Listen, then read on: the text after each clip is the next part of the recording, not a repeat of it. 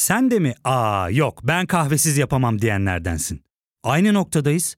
İlk ve tek kahve üyelik uygulaması Frink'le tanış. Hem bütçeni koru hem de hiç bitmeyen kahvenin tadını çıkar. Yakınlarından terapinin onlara ne kadar iyi geldiğini dinlesen de kendin için bir şeylere başlamak zor geliyor olabilir. Ya da sevdiklerine yardım etmeye istekliyken kendi ihtiyaçlarını görebilmek. Hayvel, uzman psikologlarıyla kendi ihtiyaçlarını bulmanda sana destek olacak. Terapi yolculuğuna başlamak için detaylı bilgi bölümün açıklamalarında. Ne, neden, nasıl? Bu bilgiyle ne yapacağım? Tanrı öldü. Postmodernizmden ne anlamalıyız gerçekten? Nedir bu diyalektik dedikleri? Sanırım ben bir at sineğiyim. Varoluşunun hakkını ver. Gerçeklik gerçeklikten sürüldü. Üzerimde yıldızlı gök, içimde ahlak yasası. yasası. yasası.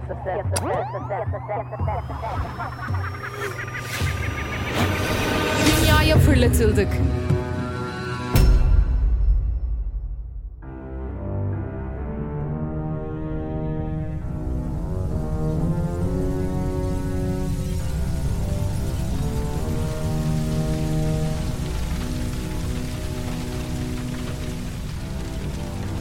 Dünyada çok fazla acı var. Depremler, hastalıklar, seller doğal kötülüğün, cinayet, işkence, tecavüz ise ahlaki kötülüğün örnekleri.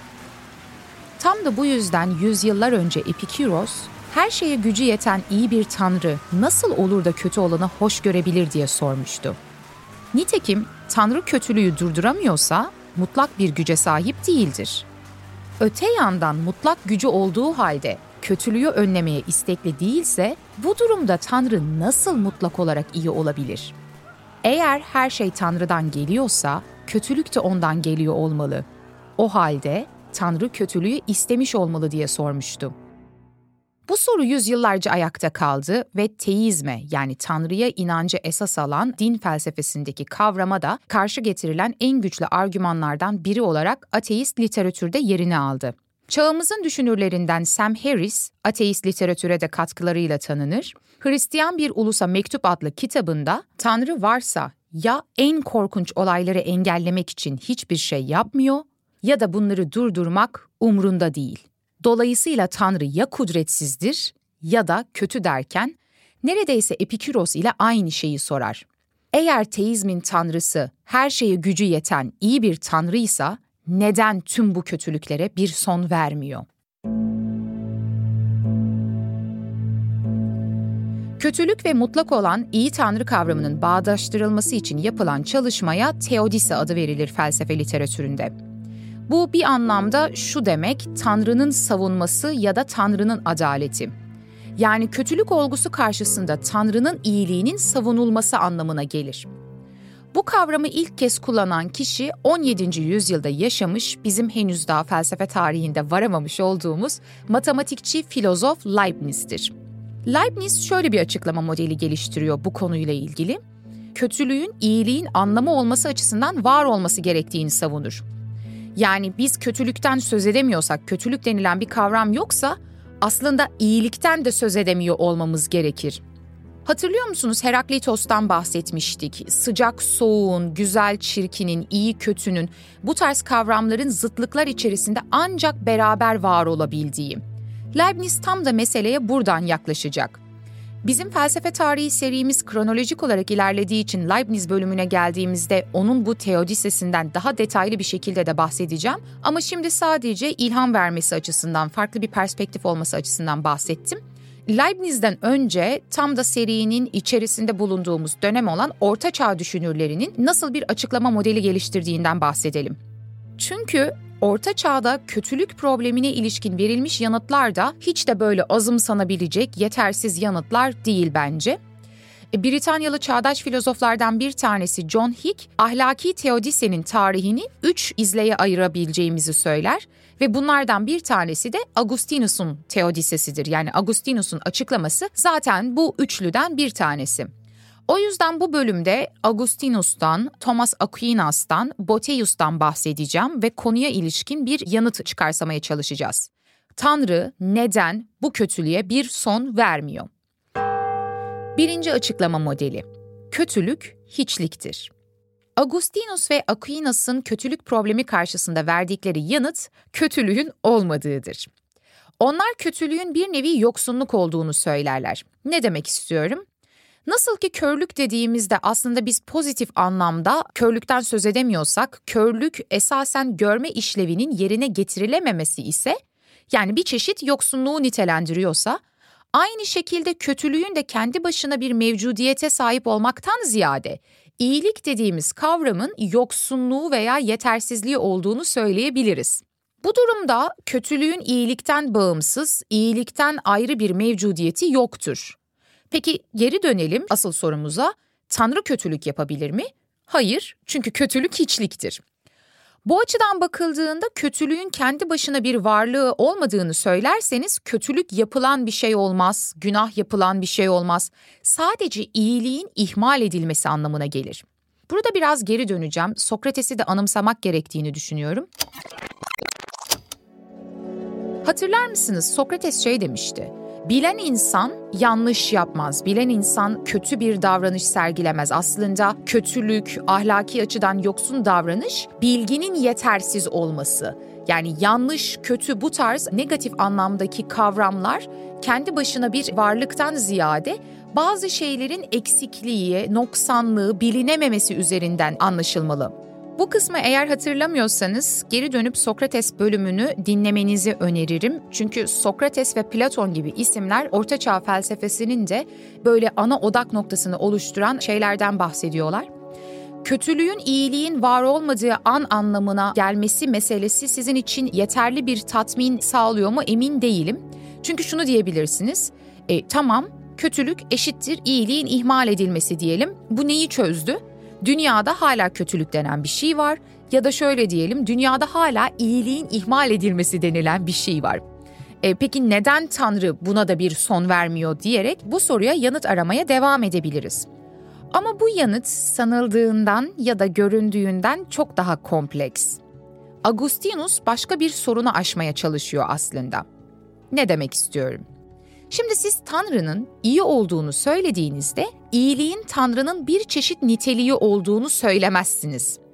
Tanrı iyidir, Tanrı bilgelidir, Tanrı güçlüdür dediğinizde sanki Tanrı bir töz, bunlar da onun tek tek sahip olduğu niteliklermiş gibi kulağa geliyor değil mi? Tanrı iyidir, Tanrı bilgilidir, Tanrı güçlüdür. Oysa Agustinus'a göre iyilik Tanrı'nın bir niteliği olamaz. Neden? Bunun nedeni Tanrı'nın varlığına ilişkin ortaya atılan en güçlü argümanlardan bir tanesi karmaşıklık argümanı. Karmaşıklık argümanı şunu söylüyor. Evren kadar karmaşık bir şeyi tasarlamaya ve sürdürmeye yetkin herhangi bir varlık olmalı. O halde bu karmaşık evrenin akıllı bir tasarımcısı olmalı. Ama karmaşıklığı açıklayan tasarımcının kendisinin açıklamaya ihtiyaç da duymaması gerekiyor. Yani bu açıdan bakıldığında karmaşıklığı açıklayan tasarımcı basit ve zorunlu olmalı. Yine 20. yüzyılın önemli din felsefecilerinden bir tanesi olan Elvin Plantinga, töz ve nitelikler arasındaki geleneksel felsefi ayrımı eleştirir. Plantinga der ki, karmaşıklıktan yoksun olanın nitelikleri arasında bir ayrım olmaz. Yani bir tane töz var, bir de onlarca farklı nitelik var ve biz bu nitelikleri tözün üstüne atıyoruz diyemeyiz. Çünkü karmaşıklıktan yoksun, basit ve zorunlu olmalı. Biz iyilik, bilgi, güç dediğimizde Tanrı iyilik sahibi, Tanrı güç sahibi, Tanrı bilgi sahibi demeyiz aslında. Tanrı iyilik, bilgi ve gücün kendisidir. Bu aradaki ayrım şey gibi geliyor olabilir. İlk kez dinliyor olsaydım mesela bu konuyu, ya bu kız neden bahsediyor diyebilirsiniz ama Biraz dille birlikte düşünelim. Çünkü Plantinga gibi isimler din felsefesinde temsilciler ama daha çok analitik din felsefesi dediğimiz bir alanın temsilcileri. Bu kadar terminolojik şeyleri sadece aralarda genel kültür olması açısından söylüyorum. Yani din felsefesini bırakın felsefenin bile analitik tarzda yapılışıyla karşılaşırsınız. Bir diğeri de kıta felsefesi dediğimiz Avrupa felsefesi değil mi? Bu noktada dili kullanma biçimimiz, kavramları yerleştirdiğimiz biçimler, kipler felsefe yaparken bizim düşünmemizde ufuklar açabiliyorlar. Yine aynı yerdeyiz. Bir cümle şunu söyledi. Tanrı iyilik sahibi, güç sahibi, bilgi sahibi. Diğer cümle Tanrı iyilik, bilgi ve gücün kendisidir. Burada bir özdeşlik var. İyilik yok. Şimdi kötülük meselesi kısmına tekrar dönüyorum. Tanrı iyi ise kötülük olamaz. Ateist argümanlardan bir tanesi bu. Madem Tanrı iyiliğe özdeş, Tanrı varsa kötülük denen bir şeyin zaten olmaması gerekir. Çünkü diğer noktada çelişik bir şey söylüyorum. Ateist karşı çıkış da tam da bu. Tanrı'nın iyilikle özdeş olduğunu söyledikten sonra kötülüğün de her şey gibi Tanrı'dan geldiğini söylediğimde mantıksal olarak Tanrı kendisi olmayan bir şeye de yol açıyor gibi bir yerdeyim. Özetle Tanrı iyi ise kötü olamaz. Agustinus ve Aquinas'ın aşmaya çalıştığı mesele tam olarak burası. Tanrı'nın iyiliğin kendisi olduğu durumda aynı zamanda kötülüğü de nasıl barındırdığı sorusunu buradaki krizi aşmaya çalışıyoruz. Ve bu noktada da kötülüğü iyilikten itibaren kavrayarak iyiliğin bir derecesi olarak görerek bu sorunu aşmış oluyorlar. Kötülük çarpı iyilik değil yani birbirinin zıttı olan iki farklı şeyden değil de bir hiyerarşi düşünün, kademe kademe olduğunu düşünün. Hani şu bardağın yarısı dolu yarısı boş meselesi vardır ya çok da klişe bir örnek bardağı dolu tarafından bak diye. Benzer bir şekilde düşünebiliriz. Bu noktada bir su bardağının tamamen suyla dolu olduğu kısım aslında iyilik seviyesi iken birazcığının dolu olduğu bir yer. Yani hiyerarşik olarak aynı seviyede değiller ama hala biz aynı şeyden sudan bahsediyoruz. Suyun bir derecesinden söz ediyoruz iyilik derken. Kötülüğü de iyiliğin bir derecesi olarak görmek. Bu kısım Agustinus Theodises'inin yani Agustinus'un tanrı savunmasının bir kısmı. Yani kötülüğün iyiliğin yokluğu olması meselesi. Bir insan kötüyse ona kötü demeyelim de iyilikten yoksun diyelim. Burada şunu diyebilirsiniz, hak veriyorum. Diyelim ki öyle. Ama bu hala dünyada neden bu kadar kötülük var ve Tanrı bunlara neden izin veriyor sorusunu yanıtlamış olmuyor. Tanrı neden bütün dünyayı iyilikle doldurmuyor da bizi iyilikten yoksun bırakıyor? Bu soruyu yanıtlama girişimimiz devam edecek. İki farklı açıklama modeli daha da sunacağım. Ama diğer yandan şunu da belirtmek gerekiyor kötülük olgusunun varlığı Tanrı'nın olmadığı sonucuna da bizi götürmüyor doğrudan. Yani ateist literatürdeki bu karşı çıkışı Tanrı varsa iyi ise kötülük olmazdı, kötülük var demek ki Tanrı yok veya iyi değil gibi bir yere varmak da bana çok makul gelmiyor. Buraları biraz oyalım istiyorum. Bence bu açıdan baktığımızda kötü bir ateist argüman sunuyoruz. Burada da Sezar'ın hakkını Sezar'a vermek lazım. Bu noktada kötülük olgusunun varlığından yola çıkarak Tanrı'nın var olmadığını savunan ateist grubun temsilcisi olarak da Sam Harris'i görelim. Ben şöyle bir şey yapacağım. Benim Tanrı konusunda inançlı veya inançsız olmamdaki pozisyondan bağımsız olarak başka bir yere gideceğim. Çünkü ateist argümanı eleştirdiğimi göreceksiniz. Sonra Dilara karşı kampın askeri hep ateistleri savunuyor da diyemeyeceksiniz. Çünkü bu noktada tam tersini yapacağım iyi bir tanrının varlığını ve kötülük olgusunun varlığını uzlaştırmaya çalışacağım iyi argümanlar olduğunu düşünüyorum. O yüzden devam edelim. Aquinas'tan, Botius'tan alabileceklerimizle birlikte biraz da Plantinga'dan bahsedeceğim. Teizmi savunalım. Neden kötülük olgusunun var olması Tanrı'nın var olmasına engel değil? İkinci açıklama modelimiz antropomorfik iyim meselesi. Thomas Aquinas bütün tanrı kavrayışlarının bir çeşit antropomorfizmden yani insan biçimcilikten çıktığını söyler. Antropos, morfizm kelimeyi böldüğümüzde insan biçimcilik diyoruz. Ne demek bu? Bundan da Xenophanes bölümünde bahsetmiştik hatırlarsanız. Eğer o bölümü dinlemediyseniz o kısma geri dönebilirsiniz. Çünkü Ksenophanes de şey demişti. Habeşlilerin tanrısı Habeşlilere benziyor. İşte Yunanların tanrısı Yunanlara benziyor. Her birimiz tanrıyı kendi simamızdan yola çıkarak kuruyoruz. İnsan biçimli kuruyoruz. Ve baktığımızda da ben iyilik ve kötülüğü kendi değer yargılarım içerisinden düşünüyorum değil mi? Kendi dünyasal yaşam deneyimimden kuruyorum ve sonra bu kavramları da beni yaratan, varlığın ilk nedeni olan mutlak bir güç ile anlamaya çalışıyorum. O iyi mi kötü mü diyorum. Oysa Tanrı'yı kendi değer yargılarım içerisinden düşünüp değerlendirmemde bir sorun olabilir. Bu kısım Aquinas'ın getirdiği eleştiri. Yani bu yaklaşımın kendisinde her zaman bir mesafe kalır. Tanrı'nın kavranamazlığını vurguluyoruz değil mi biz bu noktada? Sen insan olarak kendi kapasitende hem duyusal hem akılsal kapasitende Tanrı'nın tam olarak ne olduğunu anlayamazsın, söyleyemezsin. O noktada ne olmadığı üzerinden konuştuğumuz başka bir sav geliştirebiliriz ve buna da negatif teoloji adı verilir. Tanrı hakkındaki bütün pozitif savları reddeden bir görüş. Biz burada Tanrı'nın iyi olduğunu söyleriz ama bizim için iyinin sahip olduğu anlamlardan hiçbiri Tanrı'yı yeterince niteleyemeyebilir. O yüzden Tanrı hakkında söylediğimiz her şey onu eksik veya yanlış anlatacaktır.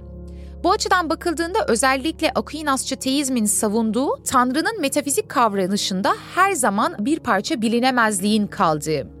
Hani Tevrat'ta çok da bilinen bir anlatı var ya, İbrahim'le Tanrı'nın karşılaştığı an. İbrahim dönüyor ve çalıların arkasından bir ses duyuyor. Sen kimsin diye soruyor. Tanrı da şöyle yanıt veriyor. Ben, ben olanım. Şimdi bu cümlede bakıldığında tanım yok. Ben ben olanım. Sadece orada totolojik bir açıklama var ama ben ben olanım cümlesi bana Tanrı hakkında ne söyledi? Ekstradan artı bir bilgi verdi mi? Hayır. Onun kendisinde neyse o olduğunu söyledi. Şimdi burada benim Tanrı iyidir, bilgilidir, güçlüdür, her şeyi görür dediğim her şey aslında ben ben olanım cümlesini genişletme çabam ve kendi kavrayışım içerisinden, kendi dünyasal deneyimim içerisinden ona eklemeye çalıştığım bazı nitelikler. Geri döndüğümüzde Aquinas'ın bizi çağırdığı yer her defasında bizim anlayışımızın ötesinde Tanrı'nın başka bir görüşü, başka bir anlamı, başka bir niteliği olabileceği. Ya sen kısıtlı kapasitenle bakıp Tanrı'nın kötü olduğunu söylüyorsun da iyilik ve kötülük kavramları Tanrı içinde böyle çalışıyor mu sence diye soruyor. Bence haklı bir karşı çıkış. Zaten sonrasında David Hume da Tanrı ve kötülük probleminin ancak bizim cahilliğimize başvurularak açıklanabileceğini söyler. Yani sen cehaletine olayı anlayamıyorsun dedi özetle. Çünkü Tanrı'nın bambaşka büyük bir planı olabilir. Ve sen Şöyle düşün, Google'dan bir resim açtığımızda bazen böyle 3000-5000 megapikselden oluşan resimlere bakarız ya. Aşırı yakınlaştırırsınız detayları görmek için ve o kadar yakınlaştırılmış bir kesimde o büyük planı anlamazsınız. Resmin bütününü görmezsiniz. Biz tekil olayları yaşarken o küçücük piksellere baktığımız için asıl meseleyi göremiyoruz. Tanrı'nın nezdinden bakıldığında senin kötülük olarak adlandırdığın şeyler hiç de kötü olmayabilir. Bu senin sınırlı anlayış kapasiteni aşıyordur ve senin iyi ve kötü arasında yapmış olduğun ahlaki ayrım Tanrı için geçerli olmayabilir dedi. Şimdi bu haklı bir eleştiri diye düşünüyorum. Çünkü benim kendi etiğimi kurduğum yerle Tanrı'nın mevcudiyeti bambaşka düzeylerde zaten.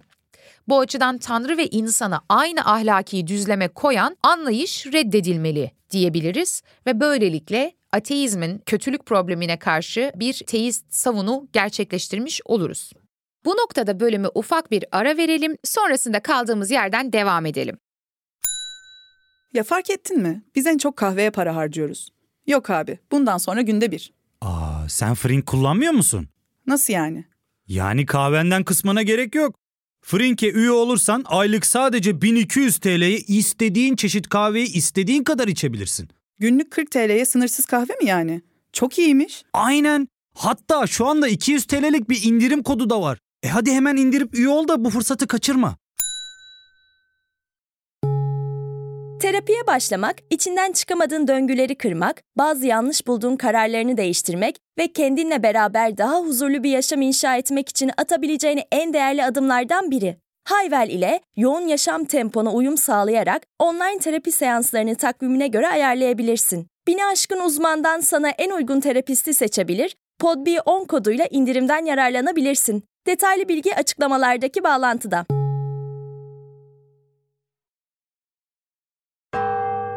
Üçüncü açıklama modeli Tanrı'nın büyük planı. Şimdi bir örnekle başlayacağım. Diyelim ki bir odadasınız ve çocuğunuz çok büyük bir acı ve ızdırap çekiyor. Odada da bir tane doktor var ama doktor diyor ki eğer çocuğunuz bu mevcut acıyı çekerse sonrasında çok daha iyi, çok daha sağlıklı, çok daha yardımsever ve çok daha az bencil olacak. Şimdi doktor böyle bir açıklama yaparsa veya doktor bu bilgiye sahip olduğu için çocuğunuzun acı çekmesine izin verirse buna karşı çıkar mıydınız? Bunu düşünmenizi istiyorum. Bir iki saat ağlayacak, deliler gibi çıldıracak acıdan ama o iki saatin sonunda bu durum onu çok daha iyi bir insana dönüştürecek. Müsaade edebilirdiniz sanki değil mi? Buradan şuraya varmaya çalışıyorum mevcut kötülüğün sonrasında daha büyük bir iyiliğe dönüşebilmesi gibi bir potansiyel vardır belki de. Tanrı sırf bu yüzden mevcut kötülüğe izin veriyor olabilir. Belki de biz sadece çok ama çok küçük bir bölümü görüyoruz ve aslında kötülüğü ortadan kaldırmanın çok daha kötü sonuçları olabilir. Ya da kötülüğe ağır basan iyilikler olabilir. Yani iyilik uğruna bu kötülüğe izin verilmiş olabilir. İşte tam da bu yüzden her şeye gücü yeten Tanrı meselesini aklımızda tutarsak, Tanrı'nın daha büyük iyilikler uğruna kötülüğe göz yumduğunu düşünebilirim elbette. Çünkü bu tarz felaketler, olaylar her defasında benim yaşama deneyimimi etkiler, değiştirir, onlardan ders alabilirim, ders çıkartabilirim değil mi? Varoluşsal deneyimime etki eden şeylerden söz ediyoruz. Ama ben teizmi savunmak adına, Tanrı'yı savunmak adına böyle bir açıklama yaptığımda bir ateist de şöyle diyerek karşı çıkabilir. Kendime karşı satranç oynuyorum şu an. Bu sadece kısıtlı güce sahip olanlar için geçerli. Mesela ben bir insan olarak her şeye yetişemem. Bir yanda yangın çıktığını düşünelim. Evim yanıyor ama aynı zamanda küçük bir çocuk kapının önünde ana yolda duruyor ve hızlı bir araba geliyor. Ne olur? Ya evime giderim evdeki yangını söndürürüm ya gidip çocuğu oradan alarak trafik kazasını engelleyebilirim. Çünkü ikisinden birini yapmam lazım. İkisini aynı anda yapamam. Aynı anda iki farklı yerde olamam. Neden yapamıyorum? Çünkü gücüm kısıtlı. Oysa Tanrı sınırsız güce sahip. Tanrı için böyle bir seçim yapma zorunluluğu yok. O aynı anda hem evdeki yangını söndürebilir, hem kapının önünde bir arabanın çarpmak üzere olduğu çocuğu kurtarabilir. Buna paralel olarak şunu demeye çalışıyorum. O hem insanların acısını dindirip hem de dünyayı daha iyi bir yer haline getirebilir diye karşı çıkabilir ateist. Ben daha iyi olayım diye bu kötülüğe neden razı geleyim ki eğer Tanrı sınırsız güce sahipse? Böylesi bir karşı çıkış da anlaşılabilir. Ateiste de hakkını veririz. Hadi biraz düşünelim kendimize karşı satranç oynamaya devam. Peki bu defa bir teist ne derdi? Tanrı'yı tekrar nasıl savunabiliriz? Ben bir teist değilim ama şöyle yanıt verirdim sanırım. Tanrı'nın yapabileceklerinin bile bir sınırı var. Biraz tehlikeli bir şey söylemiş oldum sanki. Hemen açıyorum. Nedir bu sınır? Mantığın sınırları. Tanrı bile var olması mümkün olmayan çelişik olanı meydana getiremez. Nasıl yani?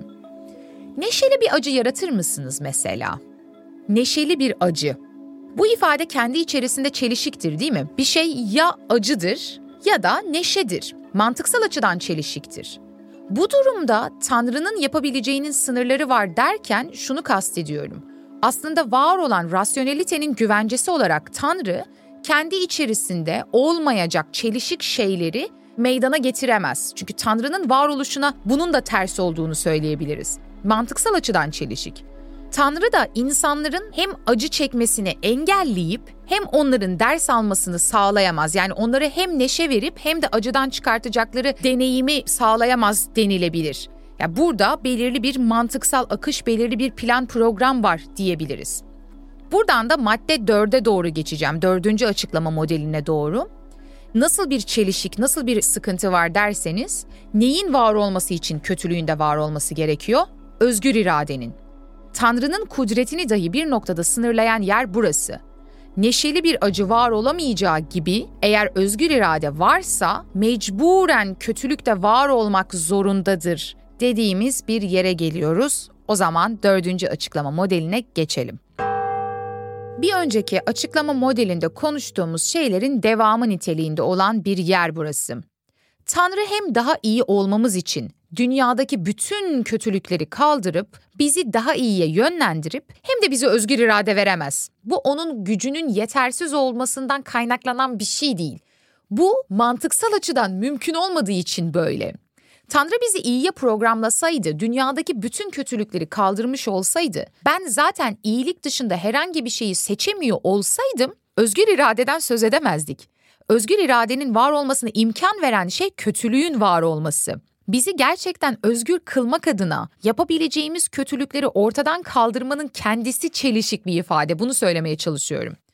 Bu yüzden Tanrı aslında anlamlı bir özgürlükle iyiliği seçebilmemiz adına kötülüğe izin vermiş olabilir. Hani diyorum ya ortada bir kötülük var ama belki de kötülük daha yüce, daha önemli bir iyilik uğruna vardır. Elvin Plantinga da özgür iradenin Tanrı'nın varlığını tehlikeye sokmadan kötülük olgusunu açıklamamıza müsaade ettiğini söyler. Bu kısımda herkesin aklına Adem ve Havva'nın elmayı yemesi vesilesiyle ilk günah konusu gelmiş olabilir. Ben de zaten biraz bundan bahsedeceğim ama daha felsefi bir yerden yaklaşacağım. Immanuel Kant'ın çok enteresan bir makalesi var. İnsanlık tarihinin tahmini başlangıcı olarak çevireyim ben şimdi onun ismini. Burada ilk günah ile ahlaki özgürlük arasında bir ilişkiden bahseder Kant. Yani bizim etik bireyler olabilmemizin koşulu aslında günah işleyebilme potansiyelimiz. Eğer ben günah işleyemeyecek bir seviyede olsaydım, bana sadece iyilikten örülmüş bir dünya kurgusu verilseydi, zaten ahlaki açıdan iyi bir insan olmamın anlamı da kalmazdı. Çünkü iyilikten başka bir şey yapamıyorum ki. Bu noktada kötülüğün varlığı benim iyi bir insan olmamı sağlayan, ona anlam veren şey haline geliyor. Buranın enteresan olmakla birlikte doğruluk payı taşıyan bir açıklama modeli olduğunu düşünüyorum. O yüzden kötülük problemi konusunda teizmin çok çok güçlü bir savunusu var. E Tanrı bize özgür irade verdi. Bakıldığında seçme özgürlüğümüzün olması, yani özgür irademizin olması ile dünyada kötülüğün olmasını karşı karşıya koyduğumuzda Tanrı'nın hangisini tercih ettiğini düşünelim. Şöyle biraz karikatürleştirmiş olacağım ama bakıldığında seçme özgürlüğümüzün olması bir tarafta dursun, bir tarafta da dünyada kötülüğün olması olsun ve bunları tartın. Aslında seçme özgürlüğümün yani özgür irademin olması dünyada kötülüğün olmasından çok daha iyidir. Bu açıdan bir tartı olduğunu düşünürsek, ahlaki faillerin özgürlüğü ve kötülük olgusu arasında Tanrı'nın buna izin vermesi için haklı bir gerekçesi var gibi gözüküyor. Yani bu bence anlaşılabilir bir durum. Ama bu da bizi bambaşka ve çok heyecanlı bir yere getiriyor. Burası benim lisede de kendim içimden çıkamadığım ve beni ateizm yoluna ilk sevk eden yerlerden bir tanesiydi. Tanrı bizim neyi yapacağımızı biliyorsa zaten nasıl bir seçmeden söz edebiliriz ki? Ortada kötülük var çünkü özgür iradeye müsaade etmeye çalıştı dedim. İyi de özgür irade var mı hakikaten? Bu ne şekilde mümkün? Çünkü o benim ne yapacağımı zaten biliyor dediğimiz bir yerdeyiz. Bu benim hakikaten din üzerine düşünmeye başladığımda en çok aklımı kurcalayan sorulardan bir tanesiydi. Aileme ve etrafımdaki herkese bu soruyu sorardım. Ve düzgün bir yanıt bulamadığım için de kendimce teizmi çökerttiğimi düşünüyordum. Sorumu da şöyle formülize etmiştim. Eğer Tanrı benim 1992 yılında İstanbul'da doğacağımı, sonrasında neler yapacağımı ve en sonunda nasıl bir ölümümün olacağını biliyorsa bu sınavın ne anlamı var? Yani bunca tantananın ne anlamı var? Beni doğrudan alıp cennete veya cehenneme yerleştirebilirdim. Dilara sen şunu şunu şunu yapacaksın. Günah oranın bu, iyilik oranın bu. Bu yüzden seni direkt cehenneme yerleştirdik deseydi de ne diyebilirdim ki diye düşünebiliriz. Bütün mesele kendisini şeytana kanıtlamak mı? Yani en sonunda benim iyi mi kötü mü olacağımı biliyorsa benim zaten herhangi bir şey yapma özgürlüğümün olmadığı anlamına gelir. Bu bana yazılan, daha önceden belirlenmiş bir kaderi yaşadığım anlamına gelmez mi? Bu durumda da aslında Tanrı'nın da beni yargılamaması gerekiyor. Çünkü ben zaten bana verilen bir planı yaşıyorum ve bu eylemlerden nasıl sorumlu tutulabilirim diye düşünüyordum. Bu ergen Dilara'nın kafasını kurcalayan soruların başında geliyordu. Ve bunu böyle çevremdeki bazı insanlara da sorduğumda yanıt alamamıştım. Çünkü kader kavramının da toplumda karşılığı çok karmaşık. Bilmiyorum fark ettiniz mi? Başımıza bir şey geldiğinde doğrudan işte alın yazısı kaderimde vardı o yüzden oldu diyoruz. Ama sonra kaderimi yaşıyorsam Tanrı beni niye sunuyor dediğimde ya o kısma karışma deniliyor ama İslamiyet'teki kader anlayışı zaten bu değil. Bunu çok sonrasında anladım. Yani İslamiyet'e karşı getirdiğim kötü bir eleştiriymiş bu. İşte tam da bu yüzden felsefe tarihi veya dinler tarihi okumanın faydalarından bir tanesi bu. Bu soruya orta çağdan beri yanıt vermeye çalışan pek çok düşünür var. Verdikleri yanıtı tatmin edici bulursunuz, bulmazsınız bunu bilemiyorum ama en azından bunun bu kadar kuru bir şekilde sorularak Ergen Dilara'nın yaptığı gibi teizmi çürüttüğünü söylemenin yanlış olacağını göstermek istiyorum. Madem eleştiriyoruz daha iyi eleştiriler yapalım. Yanıtı ne peki? Kader konusuyla birlikte, seçme özgürlüğüyle birlikte düşündüğümüzde nasıl bir yanıt verebiliriz? Yine teizmi ve Tanrı'yı savunmak için. Bu bizim zaman algımızla ilişkili olabilir. Şimdi burada şundan bahsediyorum. Biz Tanrı'nın ezeli ve ebedi olduğunu söylüyoruz. Zamansız olduğunu söylüyoruz. Zaman dediğimiz şey evrenle birlikte yaratılıyor değil mi? Tanrı'nın evrenden önce var olması ifadesi bile yanlış aslında. Bu zaten insan aklının çıkmazlarından bir tanesi. Bazen agnostiklere hak veriyorum. Yani böylesi bir kapasiteyle Tanrı'nın varlığı veya yokluğu konusunda söyleyebileceklerimiz bir yere kadar varıyor. Eğer zihinden düşünmeye başlarsak. Tanrı evrenden önce vardı. Bir dakika. Tanrı zamanı da yarattı. Tanrı zamandan önce vardı ama önce diyorum.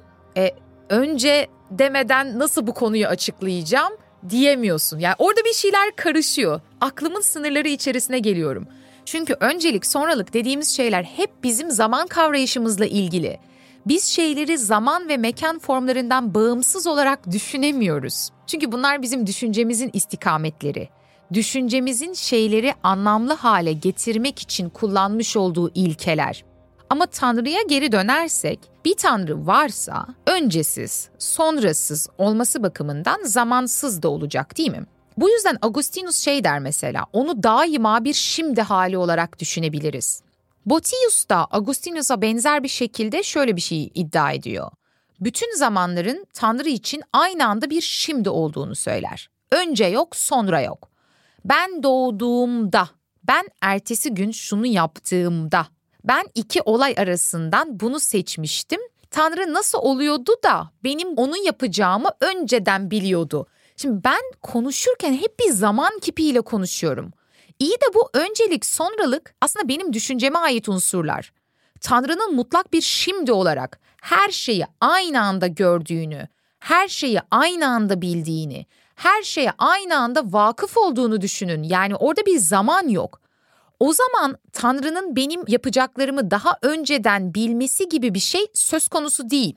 Çünkü o zaten bütün olanların hepsini aynı anda biliyor. Burada başka bir ayrım daha var. Tanrı'nın bunu biliyor olması seni onu yapmak zorunda bırakmıyor. Sen onu yapacağın için Tanrı onu biliyor. Benim bakış açım şuydu. Tanrı biliyorsa ben buna programlandığım için bunu bu şekilde eğiliyorum diyorum. Oysa ben onu eğileceğim için Tanrı zaten onu biliyor. Burası o kadar incelikli bir karşı çıkış ki İslamiyet'teki kader ve özgür irade meselesiyle de paralel yani bir İslam uzmanı değilim ama en azından bu açıklamanın buna yakın bir şey olduğunu ve bu karşı çıkışın Ergen Dilara'nın karşı çıkışının İslamiyet nezdinde bir açıklaması olduğunu biliyorum. Onun bu şekilde zamansız olarak her şeyi aynı anda biliyor olması o halde benim zamansal yaşantımda ertesi gün neyi seçeceğim konusunda bir engel oluşturmuyor. Bir baskı da yaratmıyor. Çünkü o mutlak bir tanıklık hali. Burada şeyi düşünebilirsiniz. Bu aralar sürekli filmlerden bahsediyorum. İzlemeyen yoktur ama yine de bahsedelim. Interstellar vardı Yıldızlar Arası. Orada çok ünlü bir kütüphane sahnesi var. O bilim insanı kızının kitaplığında bir şeyler bırakıyor, bazı notlar bırakıyor ve bir sahnede filmin sonlarına doğru biz o kütüphanenin uzay zaman içerisindeki mümkün bütün hallerini aynı anda görüyoruz. Tanrı'nın mutlak tanıklığı tam olarak Interstellar'daki kitaplık sahnesi gibi. O aynı anda her şeye tanık. Bu kısım Agustinus'u öznel bir zaman teorisine götürüyor ve öznel zaman teorisi şunu söylüyor geçmiş ve geleceği aslında hep şimdiden itibaren düşünmek. Geçmiş nedir? Yaşananların şimdiki zamandaki belleğidir. Hala şimdiyle ilişkisi var. Gelecek nedir? O da şimdiki zamandaki beklentilerle ilişkilidir. Hala şimdiyle ilişkisi var. Yani geçmiş ve geleceğin kendisinde müstakil bir mevcudiyeti olmaktan ziyade geçmişi ve geleceği şimdiden itibaren kavramak mümkün. Ama Agustinus da bu açıklamayla önce tatmin olmuyor ve İtiraflar adlı kitabında şöyle bir şey söylüyor. Sana itiraf ediyorum Rabbim, zamanın ne olduğunu hala bilmiyorum. Yine de zamanın öznel bir yanı olması meselesini düşündüğümde aklımda şöyle bir şey canlanıyor. Zaman esasen benim düşüncelerimin bir formuysa Kant'ın da ileride söyleyeceği gibi bizim kurguladığımız ya da bizim zaman kavramından anladığımız şey Tanrı için geçerli değilse aslında herhangi bir sorun da teşkil etmiyor. Tanrı'nın bilmesi ve benim eylemlerimde özgür olup olmamam arasında bir tezatlık yok. Çünkü Tanrı için zaten gelecek denilen bir şey söz konusu değil. Bu zaman kavrayışına ben dünyasal deneyimimi anlamlandırmak için onun bir kurucu unsuru olarak sahibim. Bu kısmı Kant bölümlerinde açacağız. Bu da bu konuya verilmiş erken iyi yanıtlardan bir tanesi diye düşünüyorum. Tabii bunun sonrasında neden bu şekilde olmayabileceğine dair de argümanlar var. Sonra yine onu çürütmeye çalışan argümanlar var. Sonra onu haklı çıkarmaya çalışan argümanlar tekrar var. Bu böyle karşılıklı bir çeşit top atışı şeklinde 2023'e kadar sürecek ve e, muhtemelen ondan sonra da sürecek. Yani özetle konuşacak, tartışacak çok şey var. Gelecek bölümde görüşene dek meraklı kalın.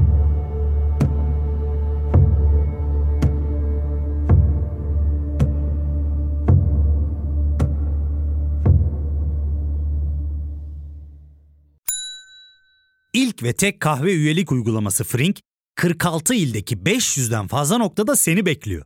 Açıklamadaki kodu girerek sana özel 200 TL'lik indirimden faydalanmayı unutma. Hadi sen de Frink üyeliğini başlat, kahven hiç bitmesin. Hem bugününe hem yarınına katacaklarıyla terapi yolculuğuna ve daha iyi hissetmeye bugün Hayvel ile başla. Açıklamadaki linkten Hayvel'i indir, ücretsiz tanışma görüşmelerinin ardından bütçene uygun seans paketini seç ve terapi yolculuğuna başla.